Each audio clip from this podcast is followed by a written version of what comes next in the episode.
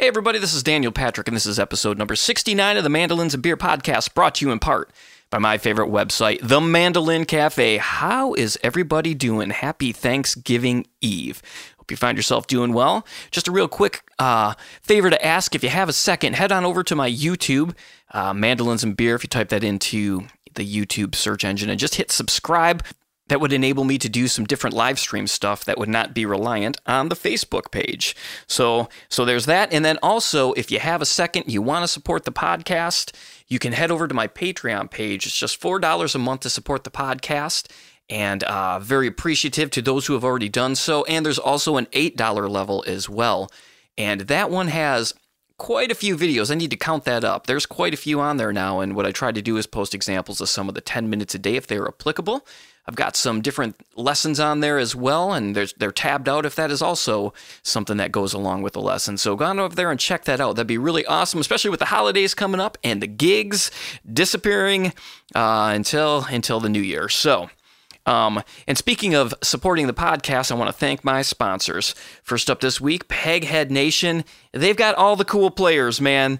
Sharon Gilchrist, Joe K. Walsh, Mike Compton, John Reischman, Aaron Weinstein, Marla Fibish, and Chad Manning. They've got killer videos, um, and they have all the instruments. If you play guitar, banjo, fiddle, dobro, ukulele, mandolin, or bass, and bluegrass, old time, all the styles. All the styles, they're great. I love the website. Again, I was a subscriber before they were a sponsor.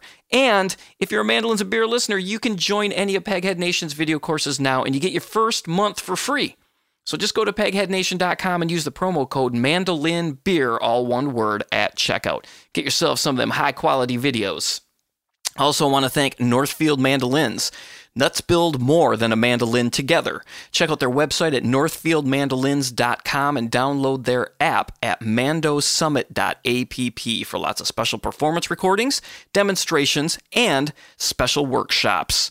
Also, want to thank Ear Trumpet Labs. Ear Trumpet Labs, by the way, I just got one of the flat black Edwinas. Oh my gosh. Uh, be prepared to see some videos of that in action here soon. Um, Ear Trumpet, they hand build microphones in Portland, Oregon. Their mics are beautifully designed, have great feedback rejection for live use, and the most natural tone you'll find for acoustic instruments. And you can check them out at eartrumpetlabs.com today. That thing is a beauty, man. I hooked it up to uh, hooked it up to my Pro Tools.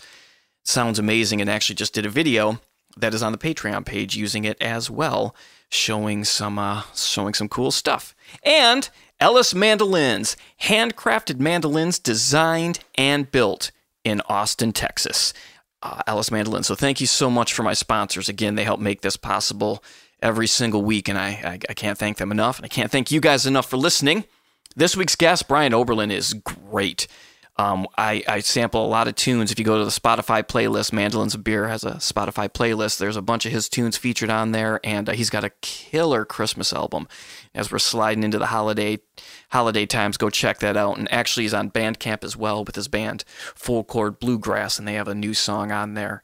Uh, called Downtown that they just put out in 2020. That is, uh, I play a little snippet of here as well. So be sure to go there and support support Brian's endeavors. Uh, and thank you guys so much for listening. Let's get into the episode here with Brian. You guys have a wonderful weekend. Stay safe, stay healthy.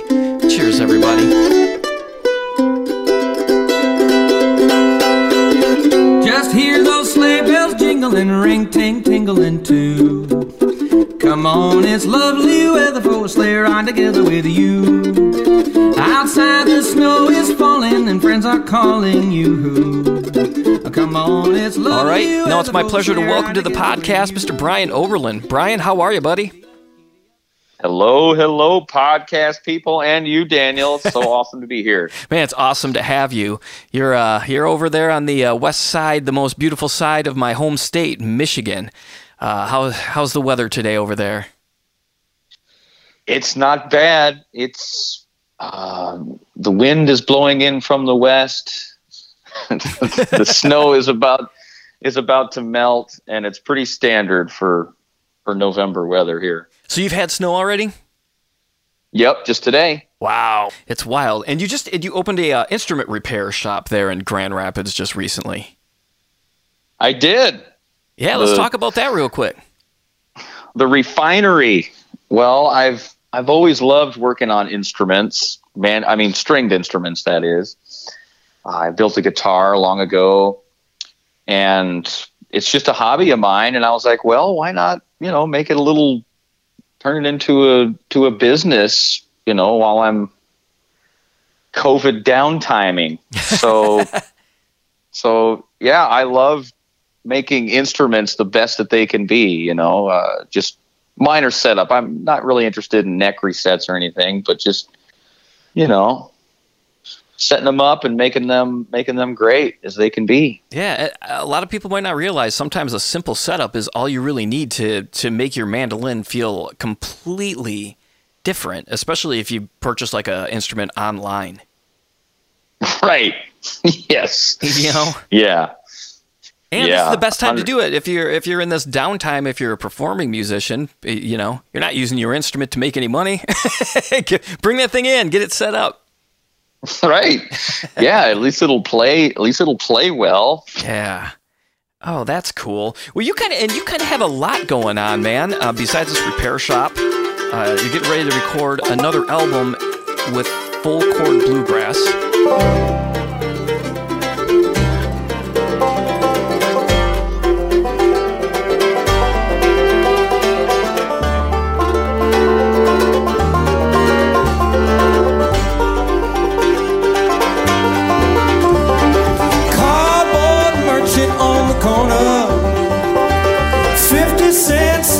3 a.m. Plenty going on beside your cell phone. Sugar Yeah. Yeah, I am super excited about that. That's a fantastic band. I've been playing with these guys for, for going on three years now, and uh, we're a five piece band, and we're doing almost all original. This is the second album since I've been with them that we're that we're doing, and it's nearly all originals. And the band is just so fun, and you know it's nice being in a band with a bunch of guys that you know, we all have the same vision and we're all doing, we're all working together. It's anybody who's been in a band know that that can sometimes be difficult, but this is a, this is a real streamlined band and we're loving it. Oh, that's great. And how many albums? Uh, you have an unbelievable about uh, unbelievable amount of albums you've recorded. Yeah, it's weird. it, it it is. This this will be I'm I'm a stats person, so I actually keep track of all this crazy stuff. This will be album number 23 for me. That is outrageous, man. Yeah. How cool. Yeah. Of all the hopefully when this one comes out that means I'll sell 23 albums. Don't I know that? oh Yeah. my gosh, that's so cool though, man. And you have a Christmas album. Your Christmas album's fantastic.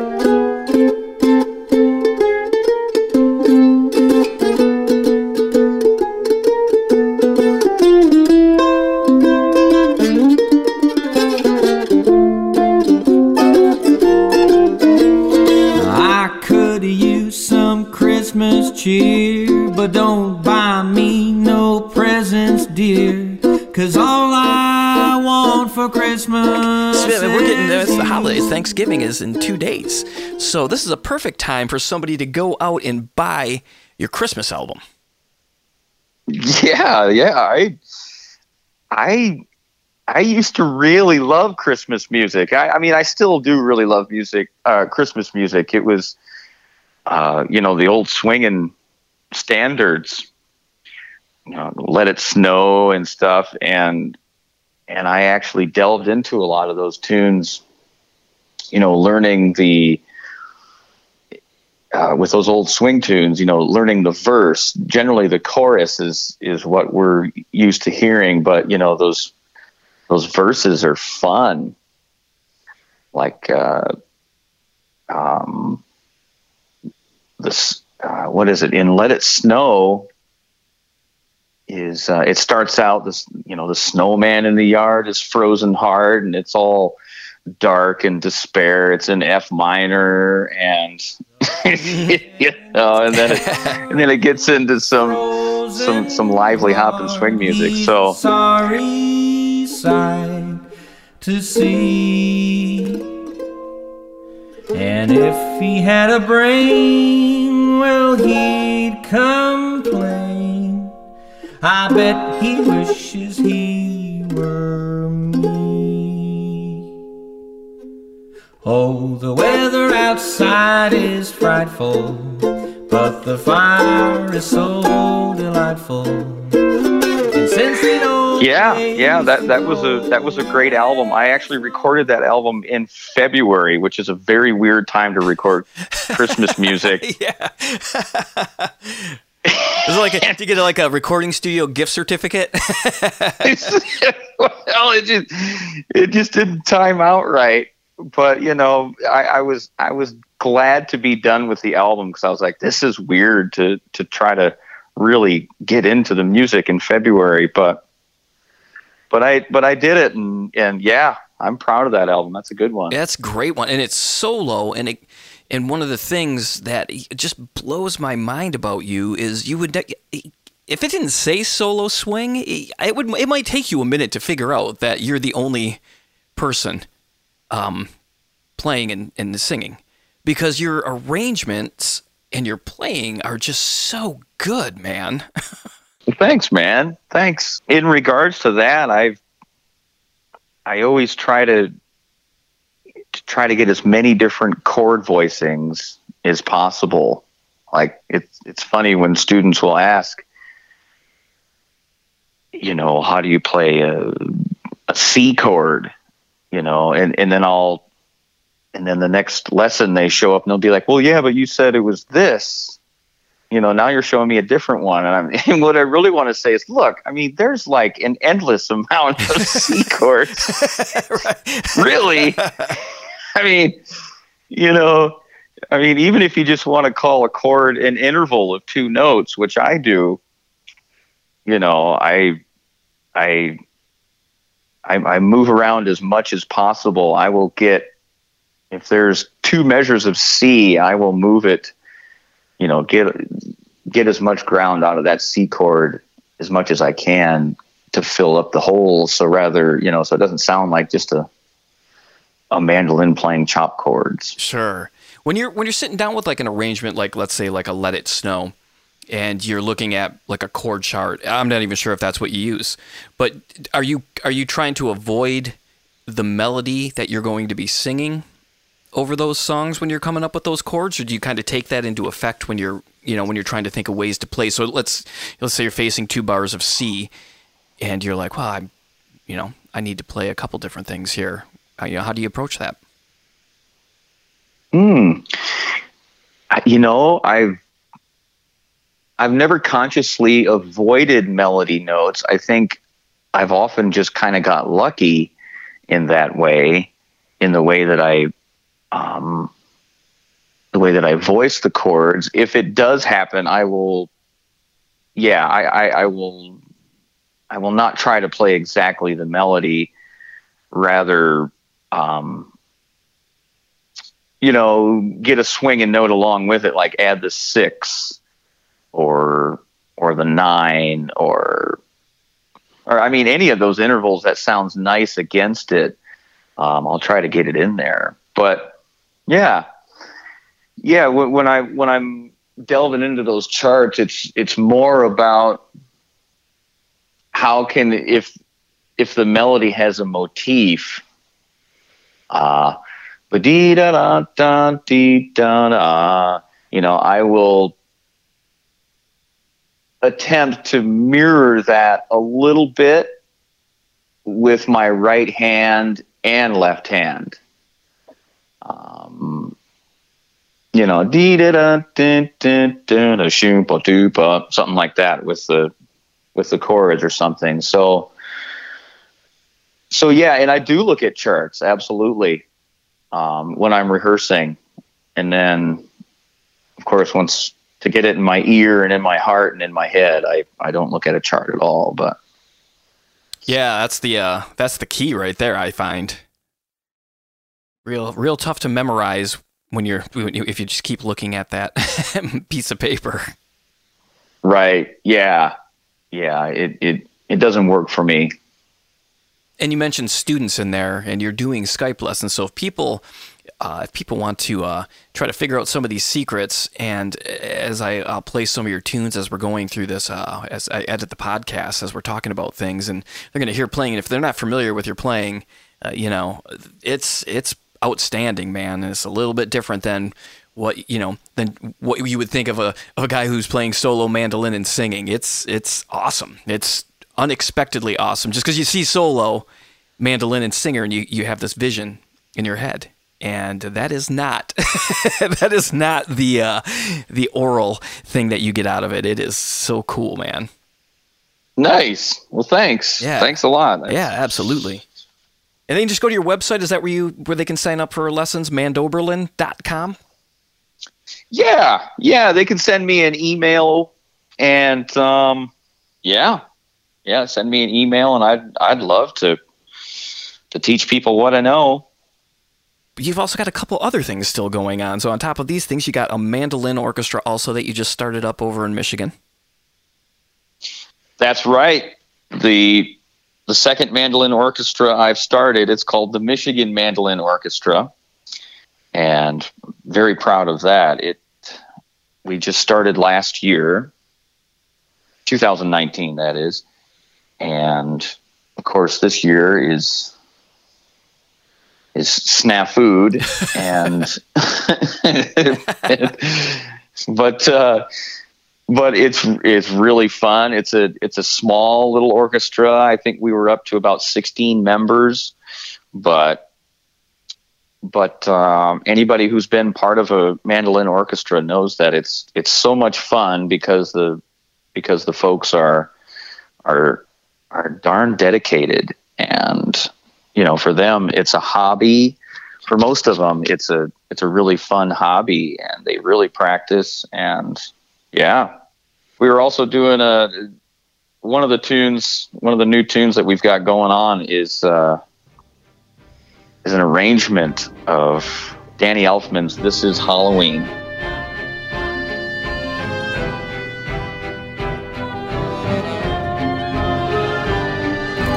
Boys and girls of every age, wouldn't you like to see something strange? Come with us and you will see. And then, as if you don't have enough going on with that, you've also got a live stream coming up on December 6th uh, at 4 p.m. I'm guessing Eastern?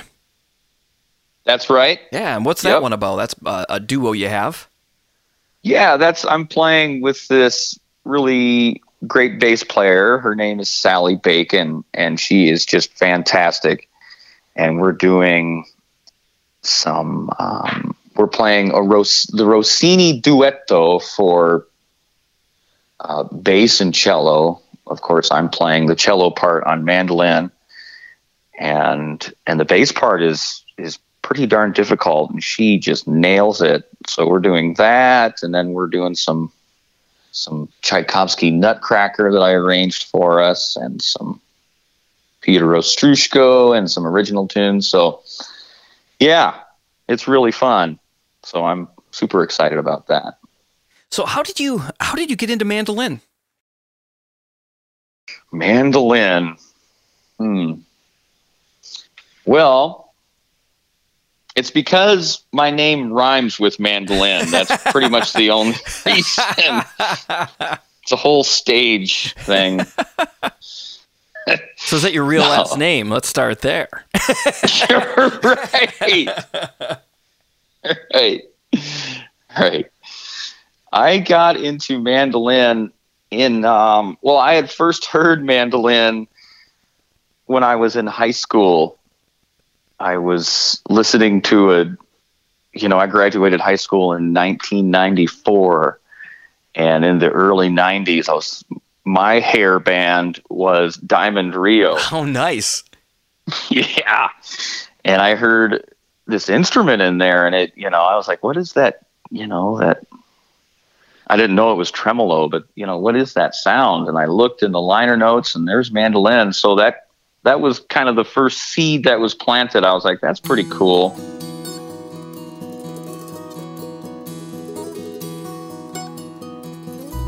I don't know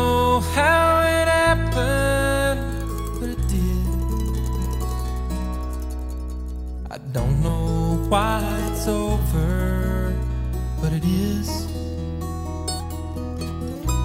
I don't know where it comes from, and um, by that time I was learning guitar or I was playing guitar and you know trying to be Crosby, Stills and Nash with my buddies and I played drums in a in a trio rock band. We thought we were Primus oh, sweet. and uh, yeah, yeah, it was uh, it was fun. In fact, I've always loved uh, my history of playing with drums because I think it did so much for my rhythm and stuff. Actually, you're not the first drummer that I've had on here, or the first person who started out as a drummer. I'm always, I'm, I I guess I'm never surprised when somebody says they were a drummer because it is such a rhythmic instrument we now play. Yeah, yeah, the the polyrhythms and stuff. Absolutely. So yeah, I played drums for for a time, and then 20 years old, I had heard from a friend two albums: the the Bluegrass Class of 1990, which was on Rounder, and then also the Dillards collection called There Is a Time.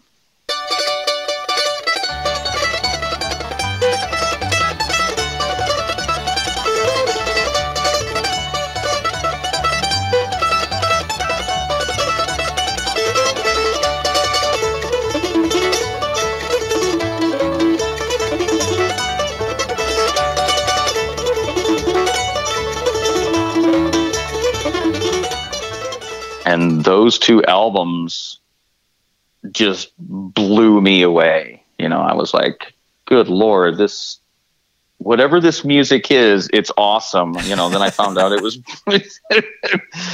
found out it was bluegrass. And i proceeded to um to kind of get into all the different instruments. I had acquired you know a fiddle a banjo, a dobro, a mandolin, and I screwed around on all of them. Uh, even a, a, a mandola. Did you well. really? Wow. Yep. Yeah. So I screwed around on all those, and the mandolin easily prevailed. Do you remember what model, uh, what kind of mandolin it was? The first one. Yeah, darn it! And I wish I had it. It was uh, it was an Epiphone. Yep. Oh no, okay, And- cool. Yep, not the ones that plug in. It was just a, you know, just an Epiphone. But yeah, I even recorded an album. I recorded on a couple of albums or a couple of songs on on an album. Oh, neat. It does. It, it it's not worth listening to, but it's there. so yeah, that's how I got. That's how I got things going, and um, proceeded to just go down this road of. Uh, I, I went in head first for bluegrass. Absolutely, I I went to every single bluegrass festival I could in the West Michigan area hmm meeting all these people. I had I made myself a bluegrass songbook. Oh, cool. Yeah. Like cuz I had seen a bluegrass songbook and I was like, "Oh, that's pretty cool." But I had all these I started acquiring all these cassettes and CDs, mostly cassettes. So I painstakingly went through every one, every song, typed out the lyrics on a typewriter and wrote in the chord changes and um yeah Wow. taught myself bluegrass Holy cow, man! The old a typewriter. That's amazing. yeah and i i still have that book i mean it's probably about a 100 songs Did you have a favorite? Did you have a favorite at the time that was just like, you know, you go to a jam, like, what do you want to play, Brian? You're like, oh, I know exactly what I want to play. i remember i really liked the old home place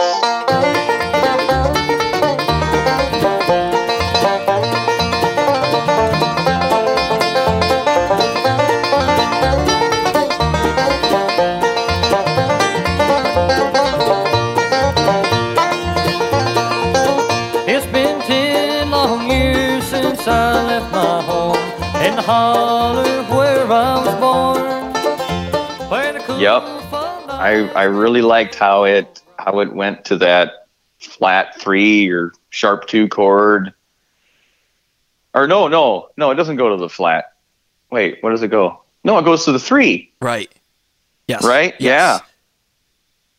Don't worry, Yeah, 'cause it goes folks. I'm G- a good teacher. It's jazz, baby. yeah.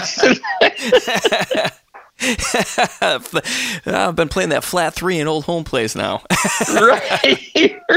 right. It's a lot of songs to have in your head, man. It's completely acceptable to to say that. Right. so, did you go to school for music after, like after high school and stuff? I did not. No. Really? Nope. Because you you you got a lot of complex things going on, and and you know like you've done books, and you know you're playing this. You got like Italian music, and a lot of that stuff is not traditionally tabbed out. How in the heck did you teach yourself so much about like writing writing down music and different things like that, and all this cool all these cool chord changes? Hmm. Well, what I failed to mention is in high school, I I did play alto saxophone, and I was pretty darn good at it. So I um, so that was my you know I knew how to read music, and uh, about the same time, you know, four or five years after, or you know, while into bluegrass playing mandolin, I had heard of a couple different things that sort of changed my life. Um, I heard the Mando Boys, Peter Ostroushko and the Mando Boys.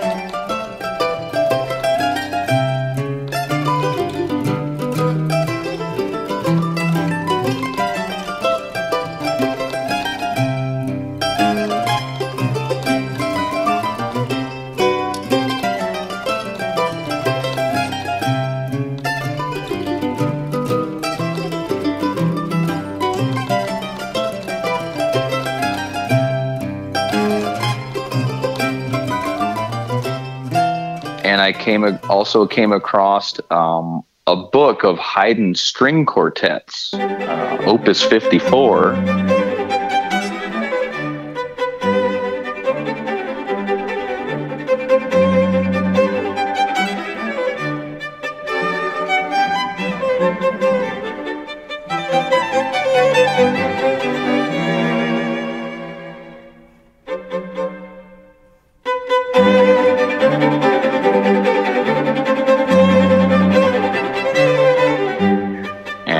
Somebody because somebody had told me you know you can do all that stuff on mandolin mandola and mandocello.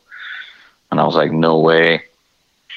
So um and then at the same time i had also discovered jethro burns and tiny moore and bob wills and so i kind of i had decided that bluegrass was great and that i would always play it but you know, my new passion became swing mandolin and, you know, learning to read ma- uh, music on the mandolin and, and going that route. So, um, so yeah, that, that just made me really study music.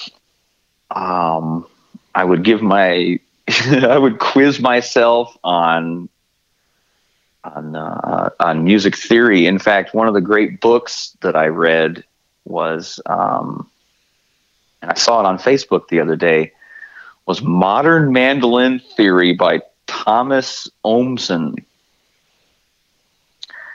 And that was a great book. I would, I basically created a course for myself out of that. And then, yeah, and I and I bought some other texts from like uh, I think it was a University of Texas textbook of um, um, composition and stuff. So I've just kind of taught myself all these things, and uh, over the years, yeah, to make it because I'm I'm really concerned. You know, well, not concerned. I, I'm it's really important to me that like that if I give somebody a chart that you know it's accurate, and you know, so I wanted to make sure that if I'm going to pass on music, that it's going to be accurate, not only for myself but for anyone else.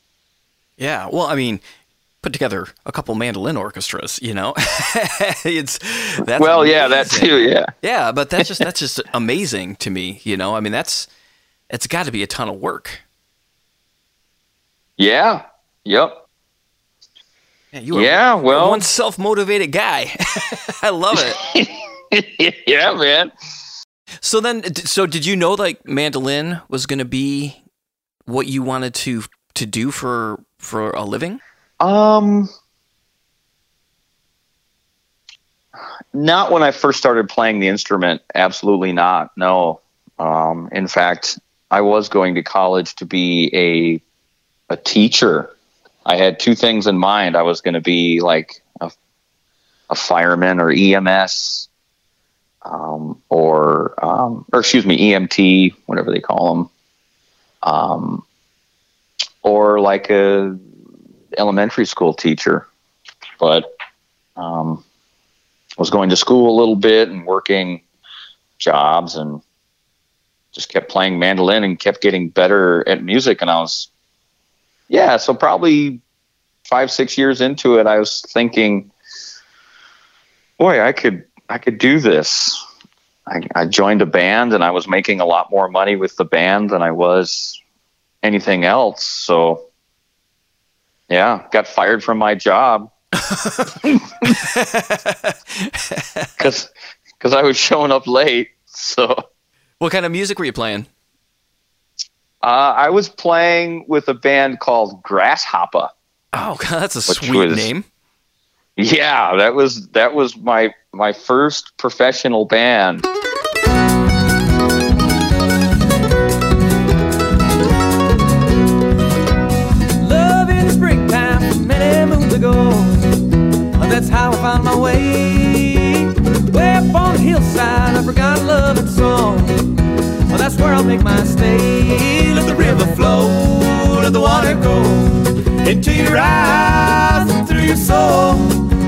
And boy, we worked a lot. It was a it, is a great band. We still do play shows occasionally.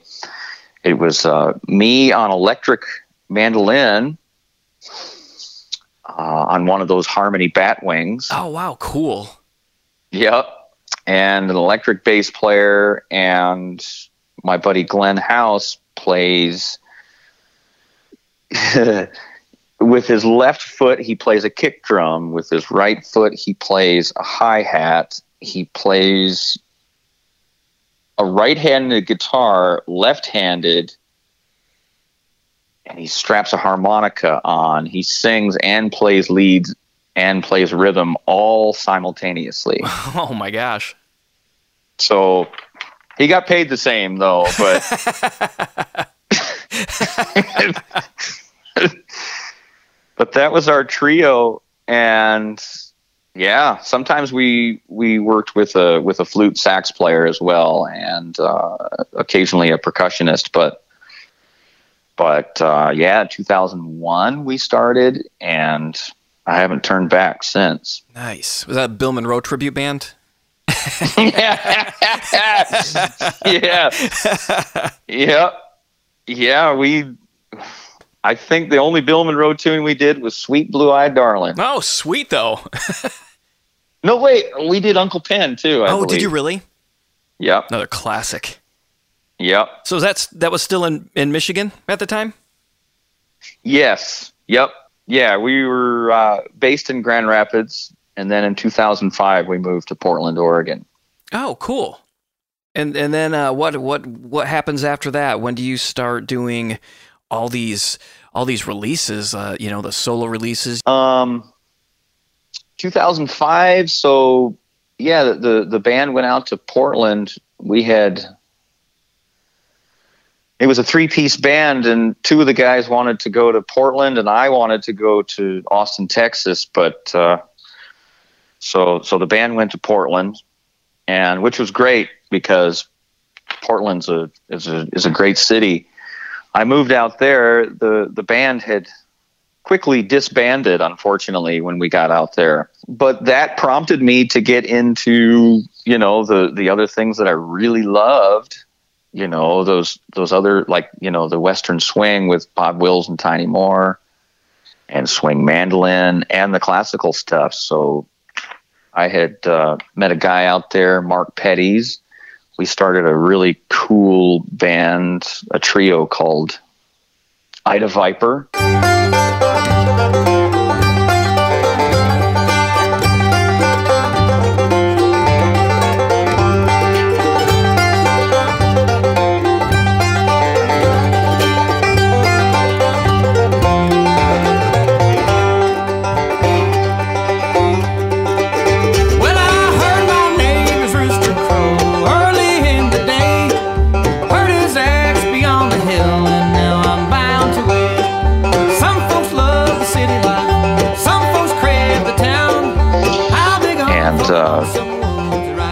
Played all over the West Coast out there, and Paul Anastasio was was with us for a while on fiddle, and um,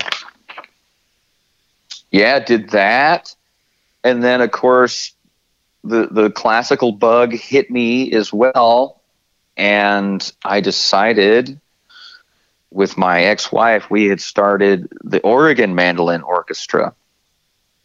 And we went in partnership with a with a with a cultural arts center out there. And we started that orchestra in 2009 and boy i had to really learn uh, a, a lot of new things. I remember watching you know watching youtube just to actually learn how to conduct you know. And you know most of it came or a lot of it came fairly easy, especially if you're playing a march or you know a polka or something like that. It's just kind of, you know, I, I had a good ear for what it's supposed to sound like and what I wanted it to sound like. But you know, then you get to Samuel Barber's Adagio for strings, and, and like. You know, I was lost as to how to even conduct that or how to lead a 20 to 25 piece mandolin orchestra on that but i figured it out and yeah it was it was a great time they they continue to have great success out there with the mandolin orchestra How in the world do you start a mandolin orchestra? I mean, 25 that's that's it's impressive. well i had a a large uh, student contingent out there in Portland. You know, with my mandolin camps, I I had started the the River of the West mandolin camp out there in uh, Corbett, which is just east of Portland. So I knew a lot of people from that, and then you know just teaching, mostly teaching. I I taught with a community college out there, and then with some music stores and so I recruited through that. And then as far as the music goes, I was, you know, it, it it's a really great community, the mandolin orchestra community. Uh, the Seattle Mandolin Orchestra really helped me out. They gave me a bunch of um, music, and um, uh, I acquired some. I went to you know libraries and found some stuff and yeah you just i think i think now my library is up to almost 300 pieces of of music. And of course oh, i'm forgetting there was a mandolin orchestra in portland called the portland mandophonic. So some of the members of that orchestra joined uh, my new orchestra and they had some music as well. So yeah so yeah you just put the music on your on your stand and one two three four here we go meet you at the end How long do you um like what's the average rehearsal period before you for a performance for something like that? I liked to do 10 to 12 rehearsals uh, for for a concert series. That's what that's what I had figured out worked best. Um, you know, it's not and then if you rehearse every other week and then as you get closer to the concert we would rehearse every week. So, you know, it's like a 3 or 4 month prep for a concert series and you know and that's putting together an hour and 20 minutes worth of music. And um and that's a lot you know but it's but it's not enough to fill like you know a two set show. So i would often you know fill that in with other things with you know i would do some solo stuff or some small chamber stuff with me and you know one two or three or four other people some of the the really great players in the in the orchestra. And we would just play some stuff. So And yeah. Speaking of the solo stuff, when did you start doing some of the solo um, gigs with just you and the mandolin and then singing over that? And again, this isn't just campfire chords, G, C, and D, and you know, singing singing three verses and taking a solo. This is some complex stuff.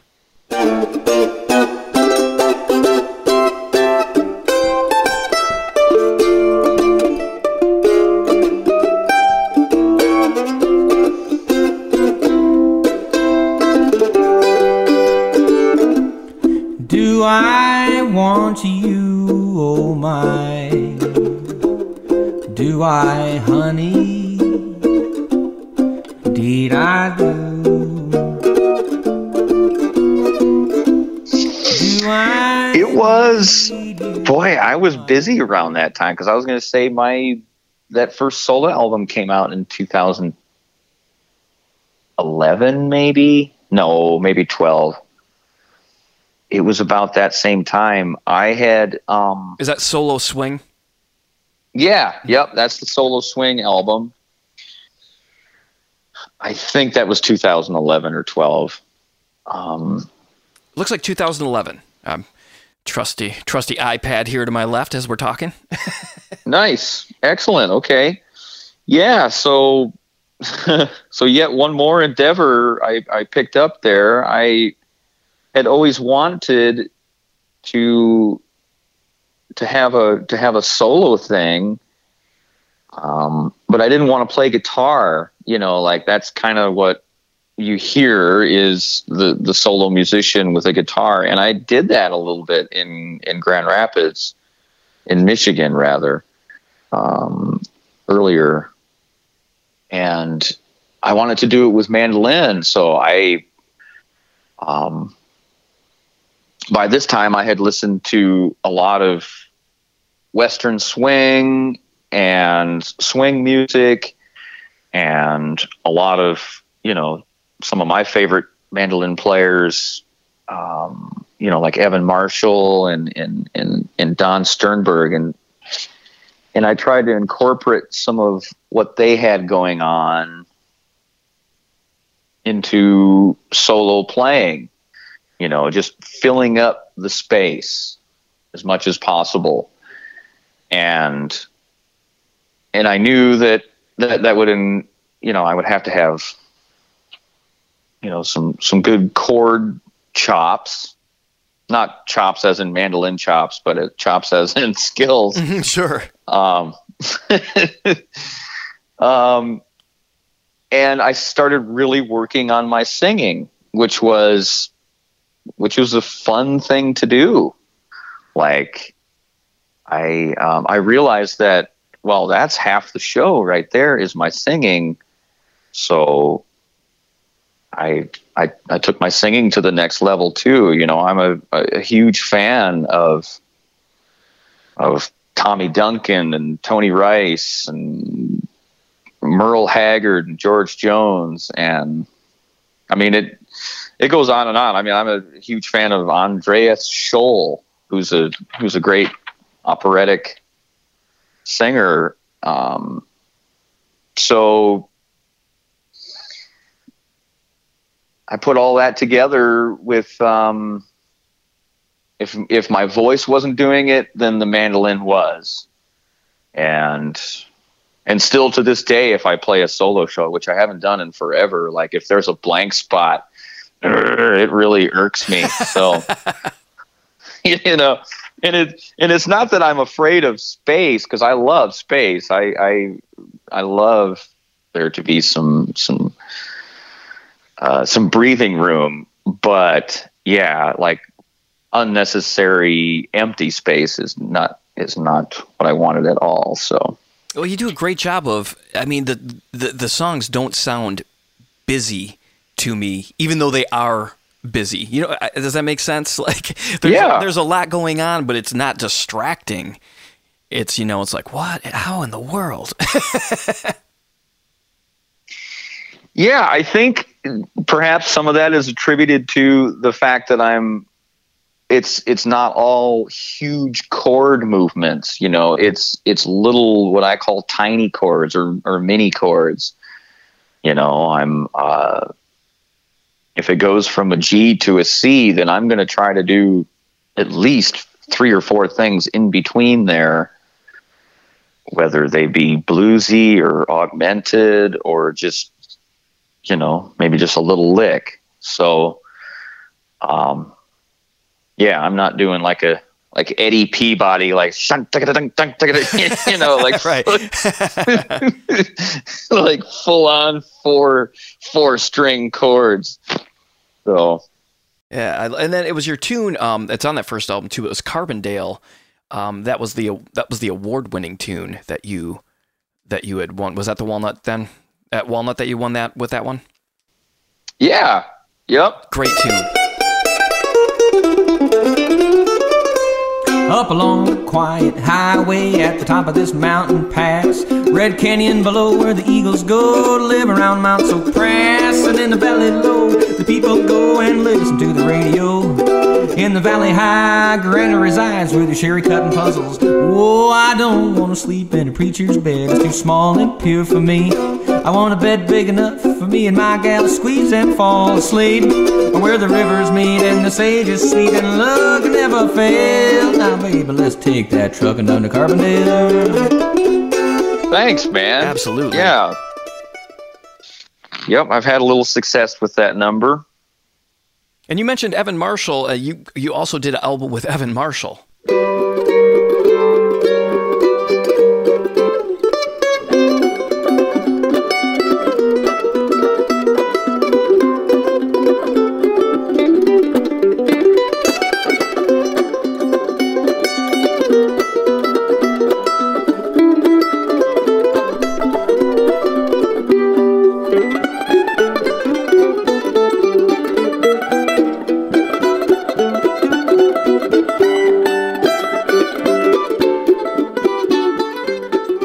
I did.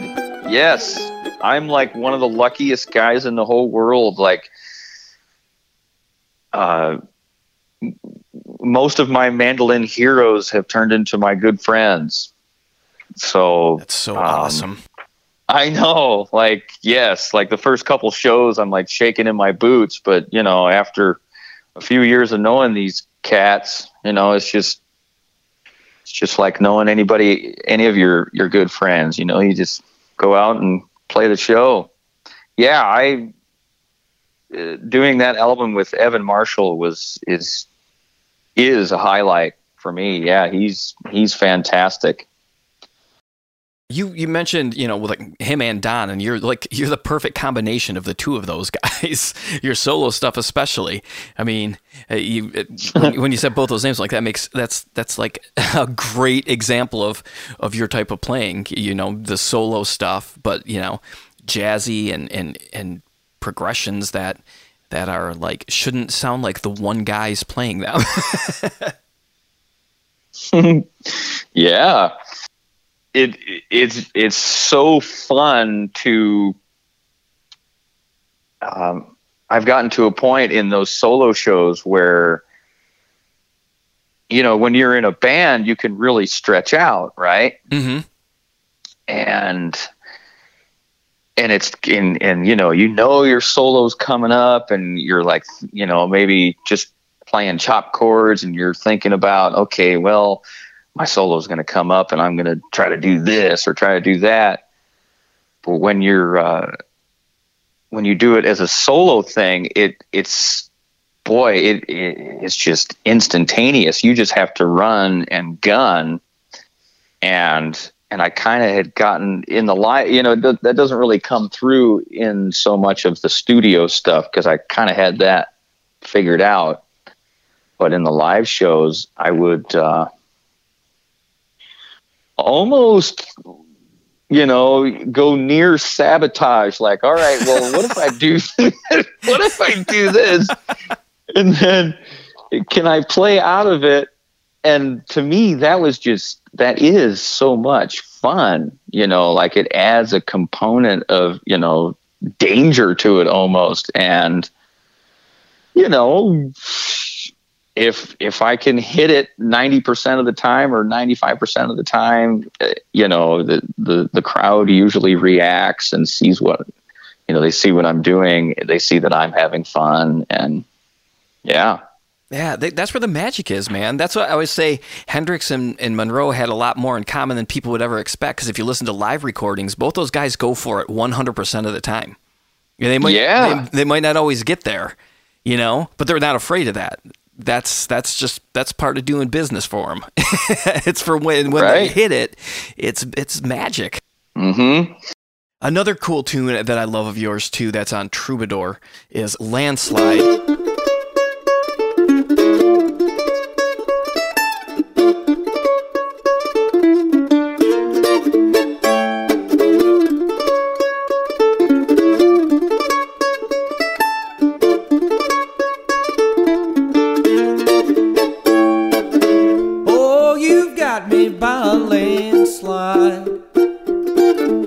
Heartbeats ringing like a bell. Now my heart is. And I thought when, uh, you know, obviously when I first saw it, I was like, oh, is this that Fleetwood Mac tune? Nope. but it's killer. nice So, thanks yeah, man. Yeah. So how do you go about for you know for people who are listening? We've talked a, a few things. You know, I know it's tough to really describe it. uh, You know, without a, an instrument in the hand and different things like that. But when you're when you're talking about like going to that G and C chord, um, or, or, or writing and different things like that. Are there some some techniques that you kind of use that are that you might be able to explain to people to kind of get them steering in this direction? I mean, the first thing they need to do is listen to these albums and and um, you know put their ears on what we're talking about. And if somebody wanted to sit down and maybe attempt some of these things, you know, what what's some advice? So yeah, to answer your question about you, you just mentioned something about how would you move and how could I, you know, put some insight on that. And I just thought about, like you mentioned, landslide, and landslide was was my own personal answer to Russian lullaby Oh wow, yeah, because in in my solo shows i always i would always start well often i would start my solo show with russian lullaby because it's in d minor and it's you started with it. Yeah. moly. well it, it for some reason that tune just falls under my fingers and my voice just cool. perfectly Nice. right Yeah. Wow. That's, Yeah. That's a heck of a starting tune. Yeah, I mean it's an easy loper, you know. It's it's it's it's one of my favorites. I love Irving Berlin. So, um, but I wanted another tune in D minor. so, so that's why I wrote. yeah, it's it. It means nothing other than the key. The song means nothing to me other than D minor. no. And um but yeah, I wanted a tune in D minor and um but thinking about how I move about in D minor you know, like um,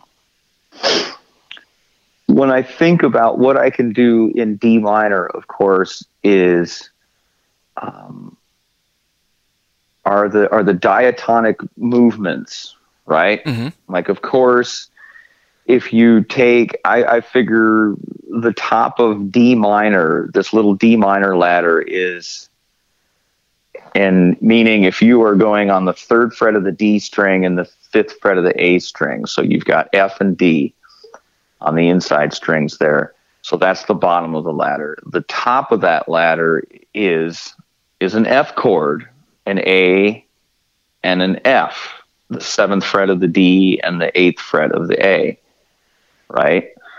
So, um, and then everything in between there is either you can keep it either diatonic, you can go, you know, the half diminished uh, two chord.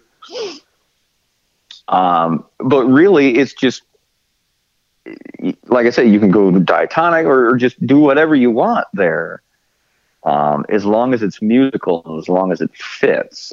So, so I my you know the the easiest way to move down that would be if you're if you're A and F at the top of the ladder, move down to G and E. G and E. I wish I had a mandolin in my hand. and G and E, right, and then F and D. So that would be the easy. That would be the easy route, right? Uh, the the sonorous or easiest on the ear route. But everything in between there is fair game to me. You know, especially that uh, if you can slide in the E flat or something, the the flat nine. So those are some of the things that I think about. So it's a D minor chord that lasts for two bars, but boy, you can dance around it for just a tiny bit. It doesn't have to be a big four string chord. It's just a little it's just a little dance with with a couple of strings. Yeah, that's a great way to So- great way to look at it. Little bite-sized chunks. Yeah. Let's talk a little bit about gear. I mean, well, the other thing is this, you know, not that it's all about gear. It's obviously technique and such. Your tone's phenomenal. What do you, uh, what, what's what's your gear situation look like? What do you, what's your main axe?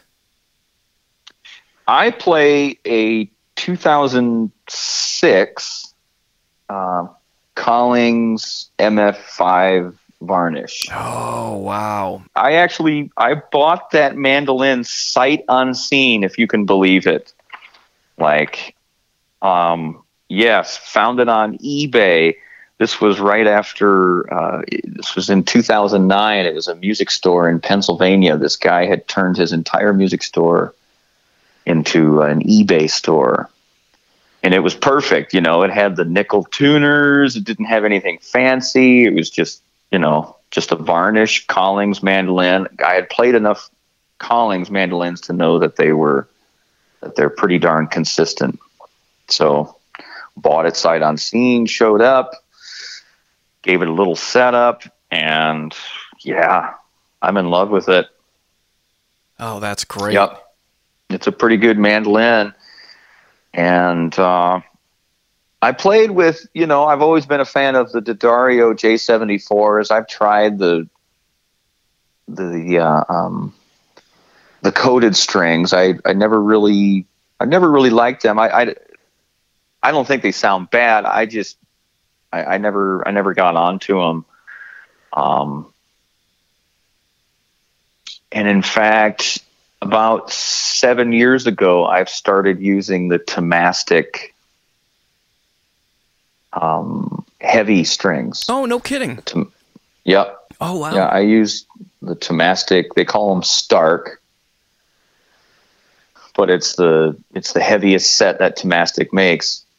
Now it's it's funny because you know a Thomastik heavy is you know is is more of a European heavy. The the G string is a is a like a thirty um, six, Oh, I really? think. Yeah. Yep. And the E string is about a uh, is an I think it's a ten or an eleven. Oh wow. and the A string is wound. Oh, is it really? Yeah. Oh, yeah. So I started playing those and uh, I, I did that when I started to to get ready for my classical solo mandolin album, the Italian thing. Um, just because I, I wanted a softer tone, I didn't I didn't want that jangly sound on the G and D strings. I didn't so much mind the A and E, but I wanted a softer G and D approach, and and those are perfect.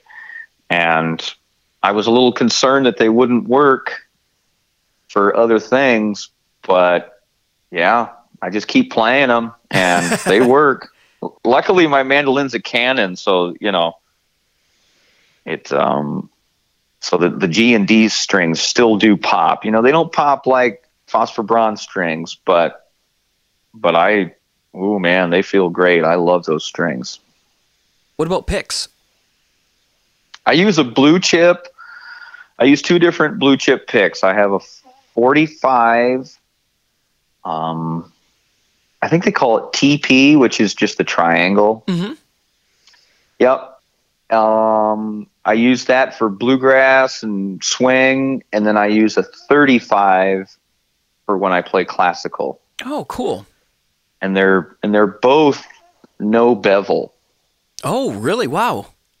Yep. Because I, hold my pick in a weird way. Yeah.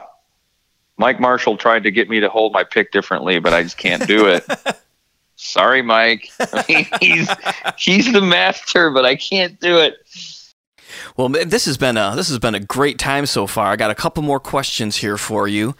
And, Yeah, man. Um, the first one is is the ten minute a day question, which is if you had ten minutes a day to recommend something that somebody could work on to get better, because again, not everybody's got you know uh, the time to play mandolin as as professional mandolin players, but they still want to get better. What would you recommend? So yeah, for ten minutes a day, something that I think you know is to keep your is to keep the the playing fun, right? If you get into playing scales all the time, I mean scales are wonderful. I play scales all the time, but some people maybe don't get into that. So to make it fun, to make music fun, because that's what it is. I think doing um, like if you're looking at a chart, and it's okay to look at a chart to do this. Um, if you can do it by just memory, that's even better. But to look at a chord chart, say like an easy tune that has like a one uh, one six two five, or say you're doing um, da da dee da dee da da Sweet Georgia Brown. So it starts if we're doing that song in the key of F, you're going to play a D chord, a D7. So play that D7. No time. Don't worry about your metronome. Don't worry about any of that. D7. Play a D7 arpeggio. Go D, F sharp, A, C, D, E. That's ascending, and now and then you include the nine, right?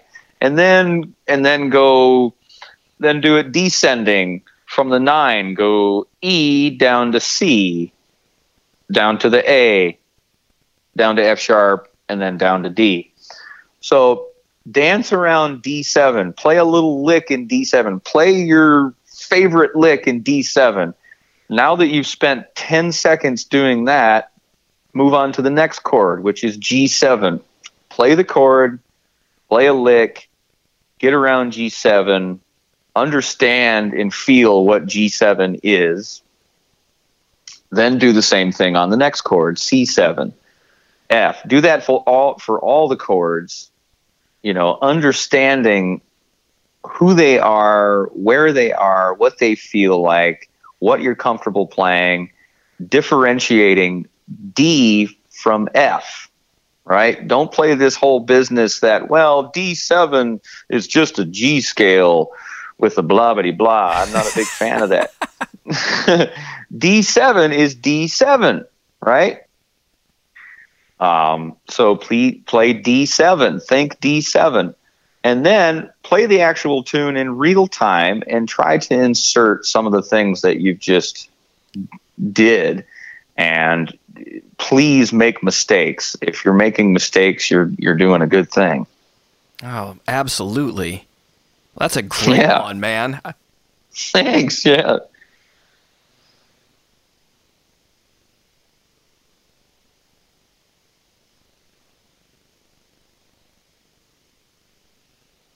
If I have any prep time going like, oh, what's this? B minor f- seven here. What what can we do here on this to to get out of G for a second, you know? right yeah yep And sometimes those mistakes Yeah. end up working out all right. They do. They do. I wish I wish they ended up working out correctly a lot more right. than they usually do, but For sure. I yeah, I would I actually even if it sounds okay, I just wish it didn't feel so disheartening. Yeah. Yeah, that's the worst. Yeah. As long as you play it off all right, sometimes you can get away with it and be like, hey. but it's that dejected look on your face, and it's like, it's not Right. actually not even for me. It's not usually the face, it's just my mouth going like, oh. that's, that's Right. usually the giveaway. or oops. Yep. Oh man. and then the final question. It's not a beer question. You're not a beer guy, so that's that's my my backup question is if you were to pick up your mandolin right now, what tune would you play? I would probably play an Irving Berlin number because I've been going through an Irving Berlin songbook, um, which is really fun. Uh, he wrote so many good tunes, and um, yeah, I would probably play Blue Skies.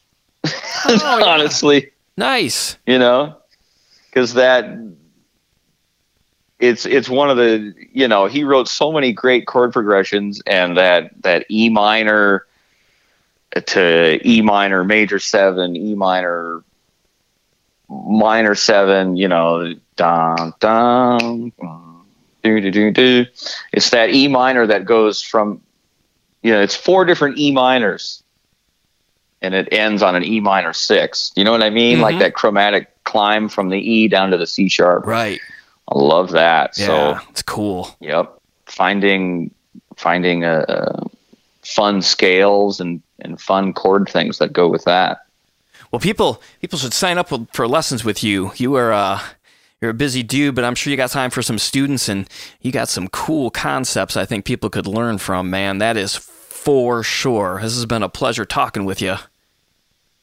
Man, it is. Uh, yeah, it was really nice meeting you. I can't wait to meet you in person some of these days, and we'll play. We'll you know we'll pick some tunes. That'd be awesome, man. Well, Brian, thank you so much. Yeah, Daniel, thank you, man. This has been fantastic, and uh, yeah, I'm I'm honored to be part of the the Mando cast, and uh, yeah, thank you so much for having me. It's an honor to have you. All right, thanks for tuning in, everybody. If you got a second, just head on over to the YouTube, the Mandolins and Beer YouTube, and hit subscribe so I can get that subscriber number up. And um, also, if you if you want to support the podcast, head over to the Patreon page. You can sign up as a four dollar patron, or you can sign up as the eight dollar patron, and you can then get yourself some videos and tabs for some of the ten minute a day ideas and all sorts of other stuff. There's quite a few videos up there now and uh, tablature, so check it out. And uh, cheers, everybody. Have a happy good Thanksgiving. luck came a knocking at my door. Skies were gray, but they're not gray anymore.